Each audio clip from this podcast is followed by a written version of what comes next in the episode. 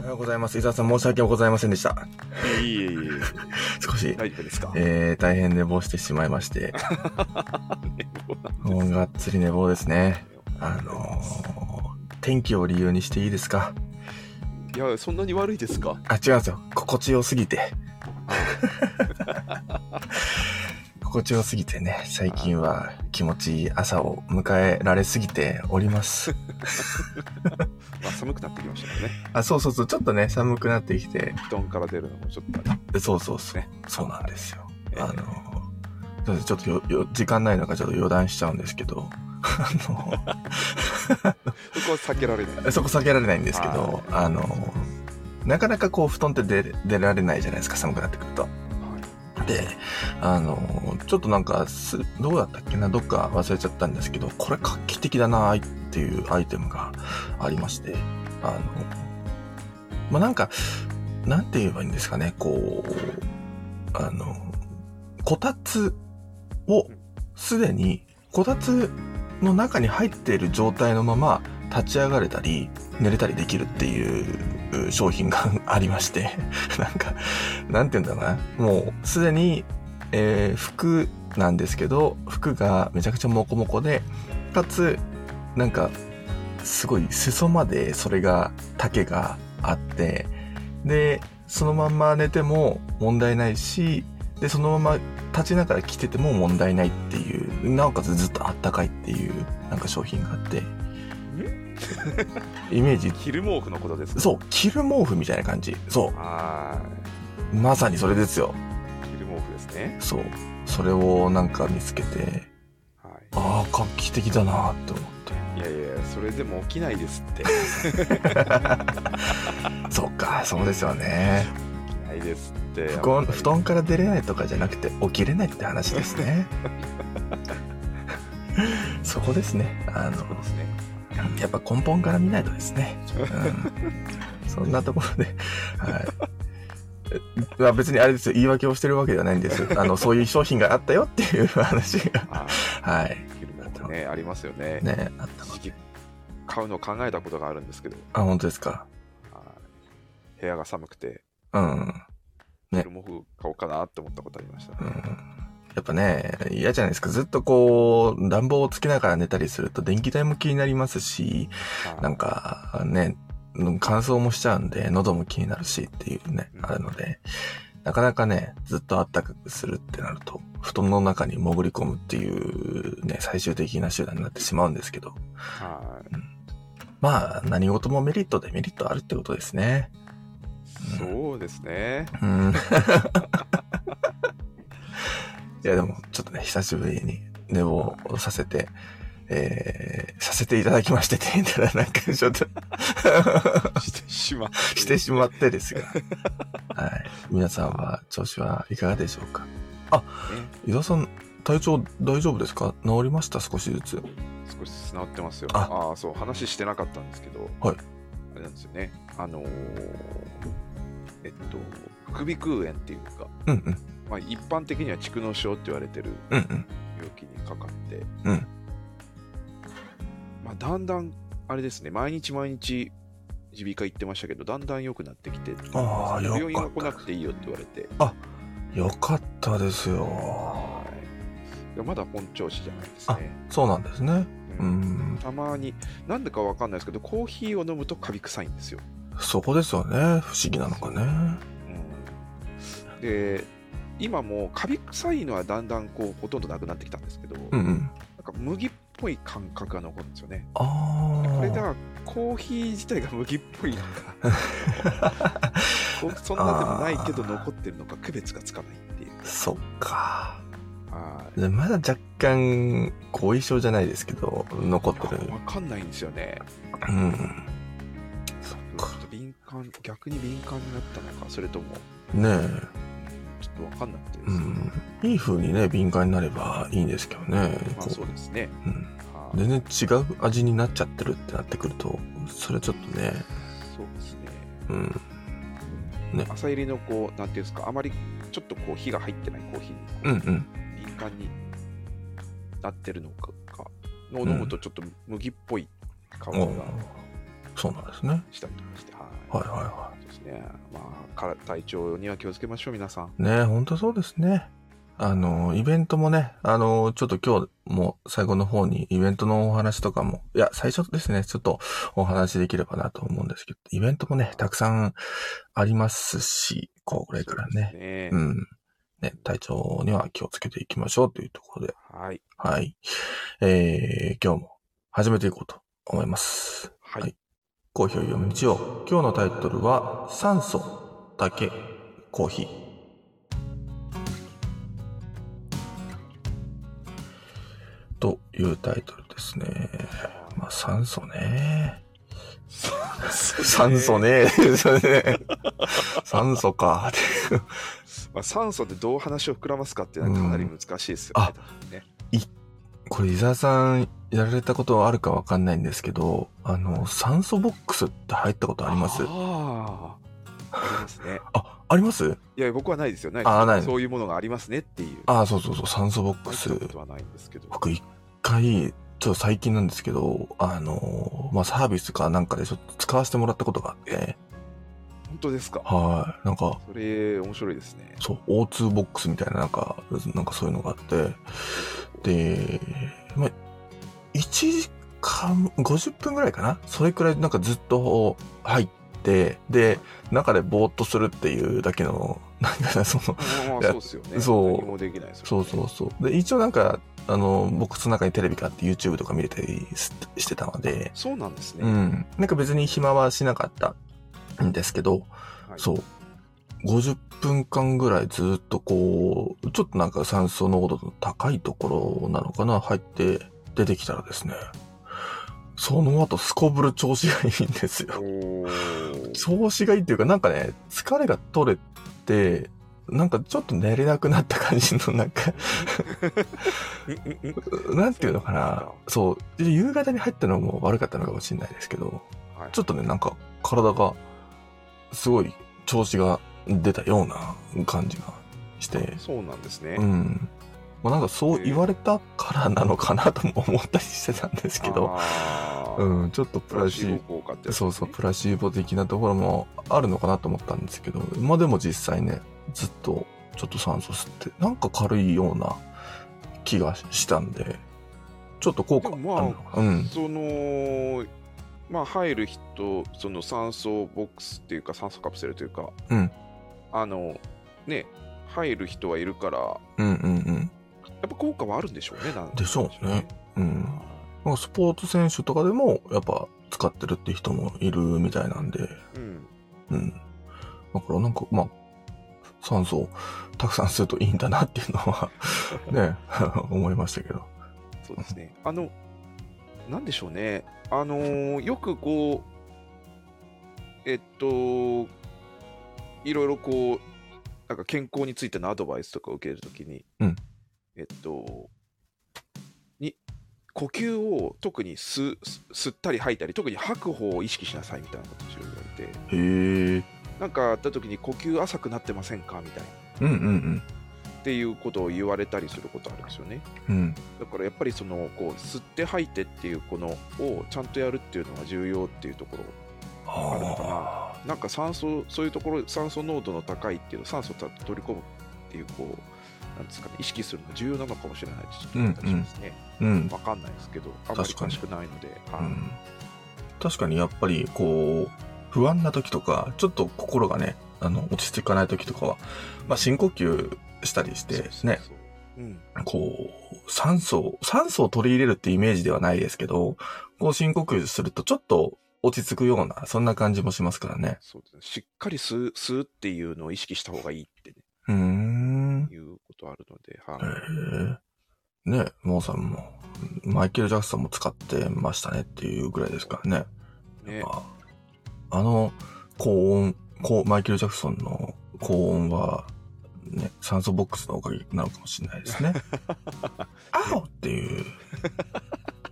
それそそれだけそこじゃなくないですかあそこじゃないです取り上か。 げるにしてもあ、本当ですか。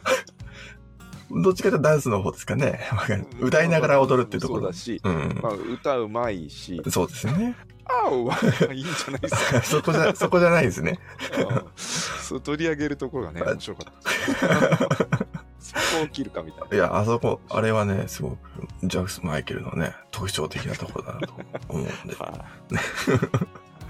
い。はと、あと、竹ですけど。竹うん。こう、竹って、あの、身の回りに結構ありふれてる存在じゃないですか。いうん。こう、普通に、なんか、普通に歩いてたらそこら辺に雑木林に生えてるのって竹だったりしますし、うん。と思った一方で、やっぱ、あの、竹がないところ、 その、いわゆる海外だったりとか、沖縄とか竹ないんですよ。とかはいはいはいはい。あの、行くと、なんかすごい竹って、貴重な、なんか、素材って感じる時がけ結構あって、えーそうなんですね。うん。それこそ、まあ、竹ストローとか、なんかそういうのって、やっぱ、えー今、ね、カフェでも、いろんなところでも使われてきてたりしてますけど、その竹の素材って、すごく、なんか、高いというか、なんかちょっとそういう高級なイメージで捉えられてるみたいな、なんかそんな感覚があって、そうなんですうか。ん。なんか、ここら辺、そう、そこらに生えてるから、ね、頑張ってペッペッて切って、チュチュってやっちゃえば、そんな、ね、あの、まあ商品、商品はね、難しいかもしれないですけど、ね、素材自体はたくさん手に入るんじゃないかなとかっていう。 そうですよね。結構やっぱり、なんて言うんですうか。ん育ちやすいっていうか、うん。ね、あのーむしろこう害他の植物の害になるぐらいこう竹って出ちゃうあってそうなんですね。はいだからすごく育ちやすいっていうイメージがあるのとあとやっぱりその硬硬いのとうん柔らかいのが両方あるっていう、ああで。いろいろ使われやすい、うんうん。まあ、竹細工とかあと木炭とかも使いますよねああ、木炭にも使われるんですね。そうですよね木炭木炭というか竹炭っていうんですかはいはいはいはい。はい、あのねあとパンダの餌になったりとかああ、そうですね。だからいろいろこうね利用用途があるんだと思うんですけどうん。確かにあれですかねあんまりでも結構そこら中に生えてるは生えてるんですかねなんていねえうんですかね。はい。日本ではそんなにこうレアじゃないっていうかまねそこあら中に見るうんあんまでし中国んもそのイメージありますよね、ああ中国もそうですねうんだ時に他の国ってどうなんでしょうね今見てますけど確かにだから竹ってもうアジアだけなのかもしんないですねアジアのそうですねオーストラリアとかもあるみたいですけどあ本当ですかそうですねそうだからあんましこうまあ竹ってすごく身近で、ね、それこそ竹の子なんてね、その食べてるぐらいですかタケノコ美味しいですねら、ね美味しいですよね。俺は本当にタケノコの天ぷらとか大好きですわ。い。あ、そうなんですね。じゃあちょっと竹の子をちょっと伊沢さん家に送りつけますね。たくさん。そんなもうなんて持ってるんですか取れるんですか あの、あれなんですよ。あの、僕の実家、あ別に畑とか持ってるわけじゃないんですけど、はい謎に後ろに雑木林があって、竹がすごいんですよ。ええあの、風吹くとザーっていうなんか竹、なんかね。それはあのあれですか、はい 季節になるとタケノコいや、さすがに食べようとは思わないっていうか、 別ちょっと大変だと思うんで、あの、なかなか刈り取ったりするのも。あ調理するあれあのまだ本当に地面からちょっとだけ頭出たやつ掘らないといけないですよね、うん、んそう、だからで、はい。そうもう出ちゃってるやつはもう硬くて食べられなくて、うん、うん、うん。で掘った上にそれってあのアクがすごいんであそうなんですねそうですねだからすごいすごいずっと煮込んでアクを出して出してしないと食べられなくて、うへえん、結構昔近くでもらったのか何なのかはいその本当のタケノコですね調理する前に、うんうんあの親とか祖母がこう料理してましたけどね、うーんあのーむっちゃ大変そうでしたあそうなんですねはすっごい何時間も煮込んで、煮へ込んでアクを出さないと、ーうん。えぐいくて食べられない。はいはいはあい。よくね、スーパーでも、その、取れたてのタケノコを売ってるところもあったりして、それよく、あの、よくではないか。去年とか一回ちょっと買って、ちょっと初めてこう、煮込んだりしてみて、その、タケノコって基本的にこう、剥かれた状態、柔らかい状態のものが売られてるのがそうですよねね、ほとんどじゃないですか。うんだからその、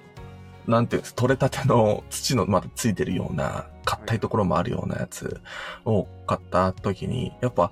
結構硬いところは硬くて、そうですねう。ん、食べ、ちょっと食べづらいなって思っちゃったぐらいなんですよね。そうね。うん、だから料理するのがすごく大変っていうイメージがあるんですけど、うん。実家の裏にはそれが取れるってことですかと、頑張れば多分取れると思いますね。 まあそうでしょうね、多分そうそうそもちろんね、生えてるんだから、う。そうそうそう、生えてるので、でくでしょうってう。いうんああだからね、こんな伊沢さん竹マニアだと思ってなかったんでマ。ニアじゃないですけど、あ、あ本当ですか。だって、伊沢武史の竹はね、竹ですよね。そうですけど、ねね、なんて言ったら、あ、漢字違いましたっけえーか患者違いますね。あ、漢字違いました。あ、はい、患者違います。あそうか、そうか。そうか、アグロ武史の竹ですもんね。そうですよね。はい。えー違います。あ、あ違います。 違います。あ、違漢字って言ってる のに。漢字って言ってるのに、カタカナ、あ、いいですね。竹、もうさ、竹の師匠の師で武史で、ね。何をする人なんでしょうね。もうそれね本当に竹マニア感が出てますね。ないですね。うんはい。という感じで、ちょっと記事をね、読み進めていこうと思いますが、はい。話をしたからよくわかんないですけど、わかんないですけどね。はい。はい冒頭では、えー、先週かな、えー、東京コーヒーフェスティバルが、はいえー、無事開催されまして、まあ、スタンダードのチーム、その他、えー、様々なコーヒー屋さんが出店したという、えーイベントがございましたが、はい。伊田さん、行かれました来ましたね。おー、いいですね。はいちなみどうにこれ、あうのん写真にこやかに皆さん写ってるんですけど、はい。ここすっごい寒くて、そうなんですか風ふビュービュー吹いて大変なとこだったん ですよにこやかに写ってますけど、うわー、そうだったんですね。はいここだけ真冬でしたね。いやかわいそうにと思う。ー、そっか、ちょうどここ、あのー、なんていうんですかちょっと、吹き抜けみたいな感じになってそうて。通路みたいになってて、うん風の通り道になってるんですね。ビル風の通り道になってるんですよね。うーん。いつも結構風強いところなんですけど、はいはいはい。はいちょっと肌寒くてって、ちょっとじゃなかったで すけどね。一番寒かっああ、そうだったんですね。えーそう。だから今年で、えーや、4年ぶりですかね、開催さたれたのが。そうですよねう4ん。年ぶり。結構間が空いて、ね、いつ開催されるんだかっていう話はね、ずっとあったわけなんですけど、4年ぶり開催されて、いかがでした雰囲気とか。そうですね、あのーまあ、4年前と比べると、やっぱりひ、だからどんどん人が増えてるような気がして、うん。うんあのーにぎわいもすごかったなっていうは感じでしたい。ね、えもう結構有名なお店とかは、開始すぐにもう列ができちゃってっーうん、うん。ていう感じでしたね。うん、そうですよね。はいね、あそこの国連大学の場所で、えー毎年同じ場所で開かれてるわけなんですけど、はい結構ね、こう、列ができちゃうと、どこがどの列で、どこに並べばいいんだっていうね、そのくらい、ちょっと、窮屈なところだったりするんですけどちょっ、とギュッとしてるじゃないですか、空間的に。うんうんうん。で、その端々にこう外に抜けるようなところがあるんですけど、はいここにバーっと列ができてたりすると、うん、どこが最後なのって言いながらみんな ね、やってたりしますけどねそうですよね。そうですね。なのなんですけど、まあそうですね、私だから大体早い時間帯にいて、うんあの最初の1時間、2時間うん。で、えっと、撤収っていうパターンが多かったんですけど、はいはいはい。はい。それでもすごい人でしたね。へえいや、なんか、いいですね。東京コーヒーフェスってね、まさにこう、まさに東京の中心地で、このコーヒーフェスティバルが開かれるっていうのは、なんか各地で、各地方で、今まで結構たくさんね、開かれてきたじゃないですか。はいでも、東京ってところでね、やるっていうのはなんか、すごく嬉しい気持ちもあって、あーちょっと僕参加できなかったんですけど。なんかは、は、なんかここが原点みたいなイメージありますよね。ねえ、なんかね、こういうイベントの。そうそうそう。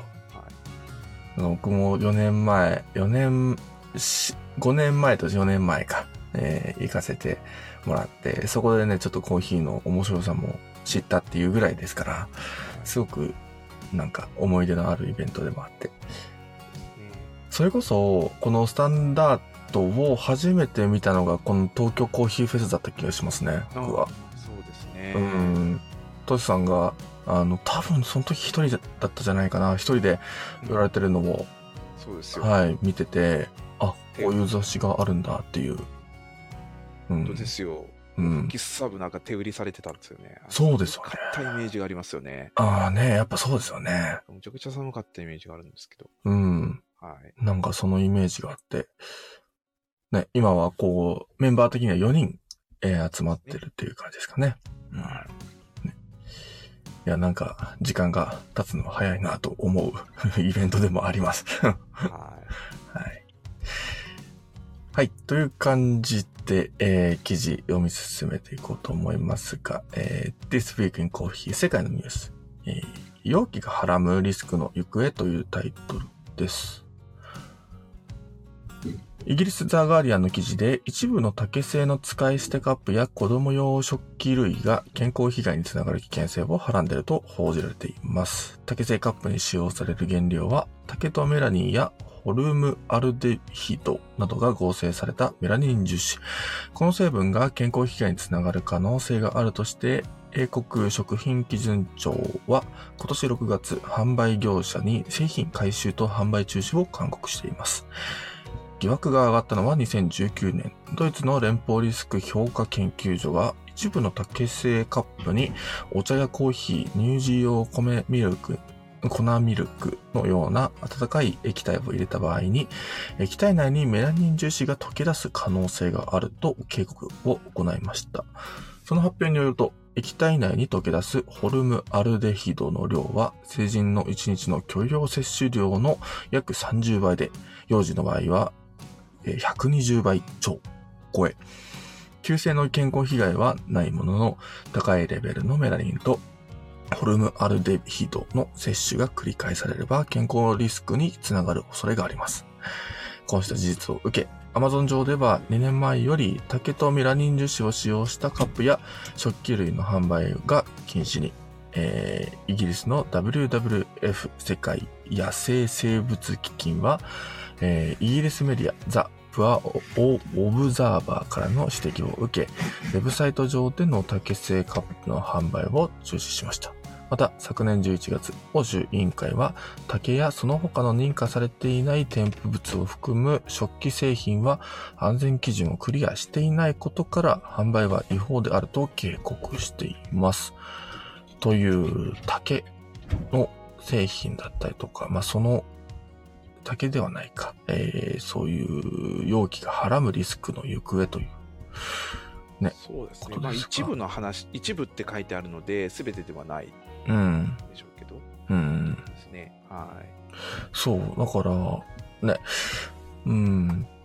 この竹製も、まあ今ね、竹製だったりとか、あとは紙とか、まあ、えープラスチックも、えー今はまだまだたくさんありますけど、なかなかね、こう、やっぱプラスチックが非常に便利とか、あの、まあ、竹も竹ですごくいいけどとか、いろいろと使っていく中で、えーいろんな問題点が見つかっているんだろうなっていうのは、ここ最近すごく感じていて、それで企業もいろいろと試行錯誤しているんだなっていうのも、なんか感じ取られたりしてて、なんか、それこそ身近な話で言うと、あのスターバックスが確か一回、あの容器ではないんですけど、ストローを紙ストローにして、それでちょっとなんか、紙が溶けちゃってるみたいな、なんかそんな話も聞いてたりしてるんですけど、うん、やっぱりなんか飲み物にそういったあー成分が溶け出してしまうってなってくると、ちょっとね、なんかイメージとしては良くないですよね。まあ、そうですね。ただまあうんまあ、いろいろ、まあ、もともとまあ竹製品って多分、このプラスチックと比べて環境に対する、こう、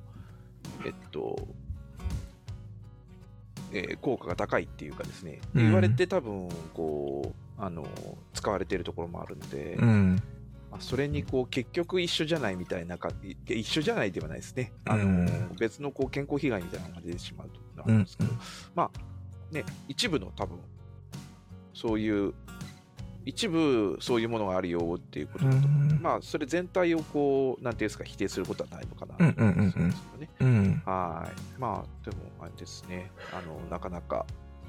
そうですね。ね、うこういうのん。消費者的には分かんないところもあるので、うん。はい、今日ですね、こういうの知っておかないとなって感じですね、うん確かにね。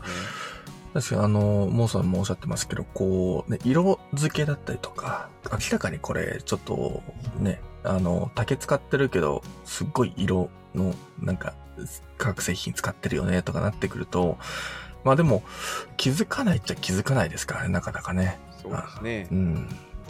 っていうのが、まあ、そういう、うーなんて言うんでしょう。リスク評価研究所ですか。そういったところで、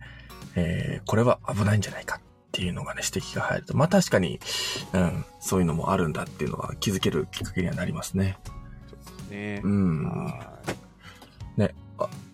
もう私たちのこのおー生きてる中でも、もういろんな製品が、えー容器がたくさんある中でね、そういった、なんかそういった表示とかもあると、ちょっと安心するかなとかっていうのは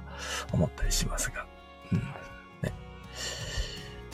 えー容器がはらむリスクの行方というタイトルでした。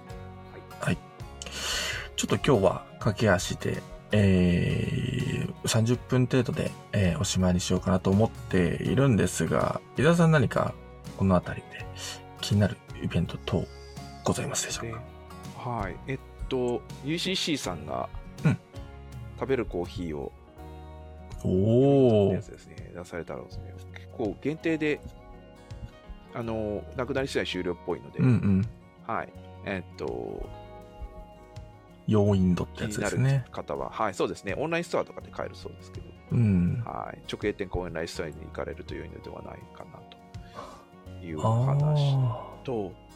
はい、カカオ豆は使ってないっていうね。うんそうですね、はい、カカオ豆使ってないっていう、まあ、食べるコーヒーって、ね、昔も結構ありましたけれど、うんうんうん。はい、UCC が作るってところが、はい、かなとう思いましたねん。であとはコーヒーのイベントいくつかあって、えールミネの上で今う日、んあのコーヒーフェスティバルがやってるのと、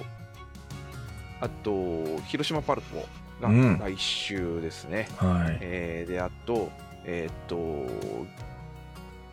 えー国連大学でお茶のイベントが再来週ですかね。このコーヒー東京コーヒーフェスティバルと同じイベントっていうかあ同じ場所ってことですかねあーそうですね、この国連大学の中庭って結構こういう、あの、ファーマーズマーケットっていうのがやってて、うんうんうんそのファーマーズマーケットと一緒に、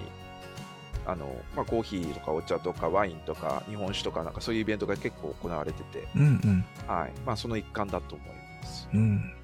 であと11月末は、えー大阪の心斎橋パルコとうんあと横浜のハンバーヘッドですねで、うんえーっとまたイベントがありますで12月は川越ということでいやはいーたくさんありますねそうですねその注目だ注目しているイベントもあると思うのでというところですね、はであとえーっとコミュニティの中で、スタンダードコミュニティの中で私が作ったジンが紹介しをしていただいててい、本当だはい。ということで、ちょっと紹介をさせていただいて、あの、文学フリマにね、出展しますので、えー11月11日ですけれども、はいえーよろしくお願いしますと。皆さんこれめっちゃ面白いですよ特にねやっぱコーヒーと音楽好きの人たちはですねいやそうじゃないですねもうコーヒーが好きな人音楽が好きな人それぞれおすすめですのでこんな視点があるんだっていうところが、えー非常に、えーなんかね、ハッとする気づきもあったりする雑誌、本でございますので、皆さんぜひぜひ、あのー文学フリマ、僕も一緒に出るんですけど、そうですね。場所的には、えー東京の、んなん何駅でしたっ流通けセンター流通センター流か通。センターあのー、羽田行きの東京モノレールうのん中間駅ぐらいですね。はい。はい。で、2000 2000ブースぐらい出店されるのかな そうそうそうそう。うん3ホール2000ブースぐらい出店されるの で、だいぶ大変なので、事前にちょっと見ていただいて、場所とか確認していただくといいかなと思いますね。うん。我々はコーヒーを用日曜っていう名前で、あうんの出ますので、ははい、ぜひチェックして、で他の、ね、ブースもすごいいいブースいっぱいありますので、うん。はい、一緒に見ていただくといいのかな。はいそうですね。いはあと最後に、今日はバリスタに高橋文也さんがお紹介されてて、まあ、我々も結構こう、い。あのはいろいろと 朝そうですねご飯食べい。てご飯食べに行った ってぐらいですけど。身近な方なので紹介させていただき ます、はいうん。スペイン料理屋さん行きましたけどね。そうですね、うん。 もうはいそうですねもう15年ぐらい第一線で活躍されてるすごい方たちも。うなんんか。こう入賞されてうん。今回ロストマスターでもねあのチームの一員として優勝されたりとかして、今、うんまあ、コンサルティングとかそういうさ仕事をされてたりとかうん。うんコーヒーコンサルティングとかを仕事されてたりボダムの方ボダムとかうん。ですねさんとああのコーヒーギルの開発されたりとかされてるのでうすごいん。方なんですけれど、はい、またねお話ゆっくりお伺いできればいいかなね、そうですね。ははい。い、はい、といったところでしょうか、ありがとうございます。といったところで、ちょっと今日は、えー、早めのおしまいという感じで、今日はこの辺でおしまいにしようと思います。伊沢さん最後までありがとうございましたあ。りがとうございました皆さんも最後までありがとうございました。それでは、良い日曜日をお過ごしください。